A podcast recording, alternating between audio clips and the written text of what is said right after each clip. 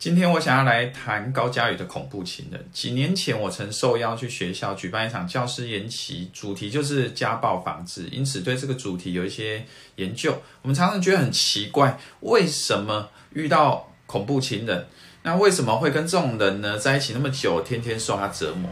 我的答案是呢，因为恐怖情人或是家暴者，他们会让受害者处于一种极度害怕的状况，所以呢，害怕揭露一切。也害怕反抗的结果。大概在二零一五年，我就在高雄遇到一个实际案例。当时我认识一位妈妈，然后她告诉我，她曾经被她老公逼疯，并且强制关在家里长达九个月的时间，这当然违法。啊我当时好奇，那为什么还离不开那位恐怖老公？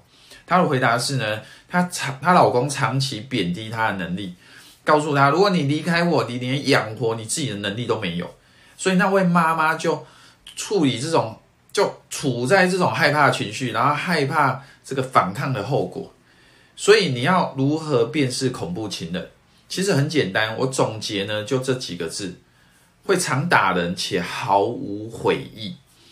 正常人情绪失控打人会有悔意，而且他不会天天打人。真正的坏蛋做了坏事之后，他不会后悔。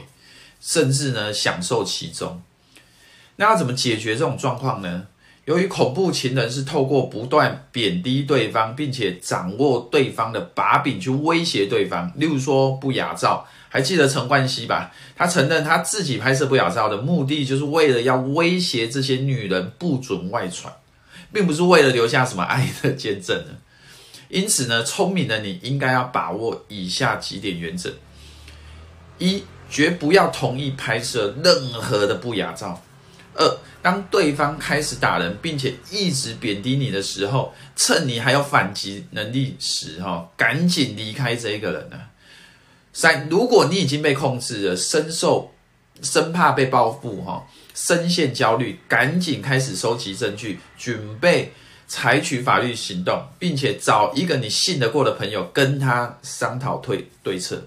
希望以上的建议对你或你的亲朋好友有帮助。我们下次见，拜拜。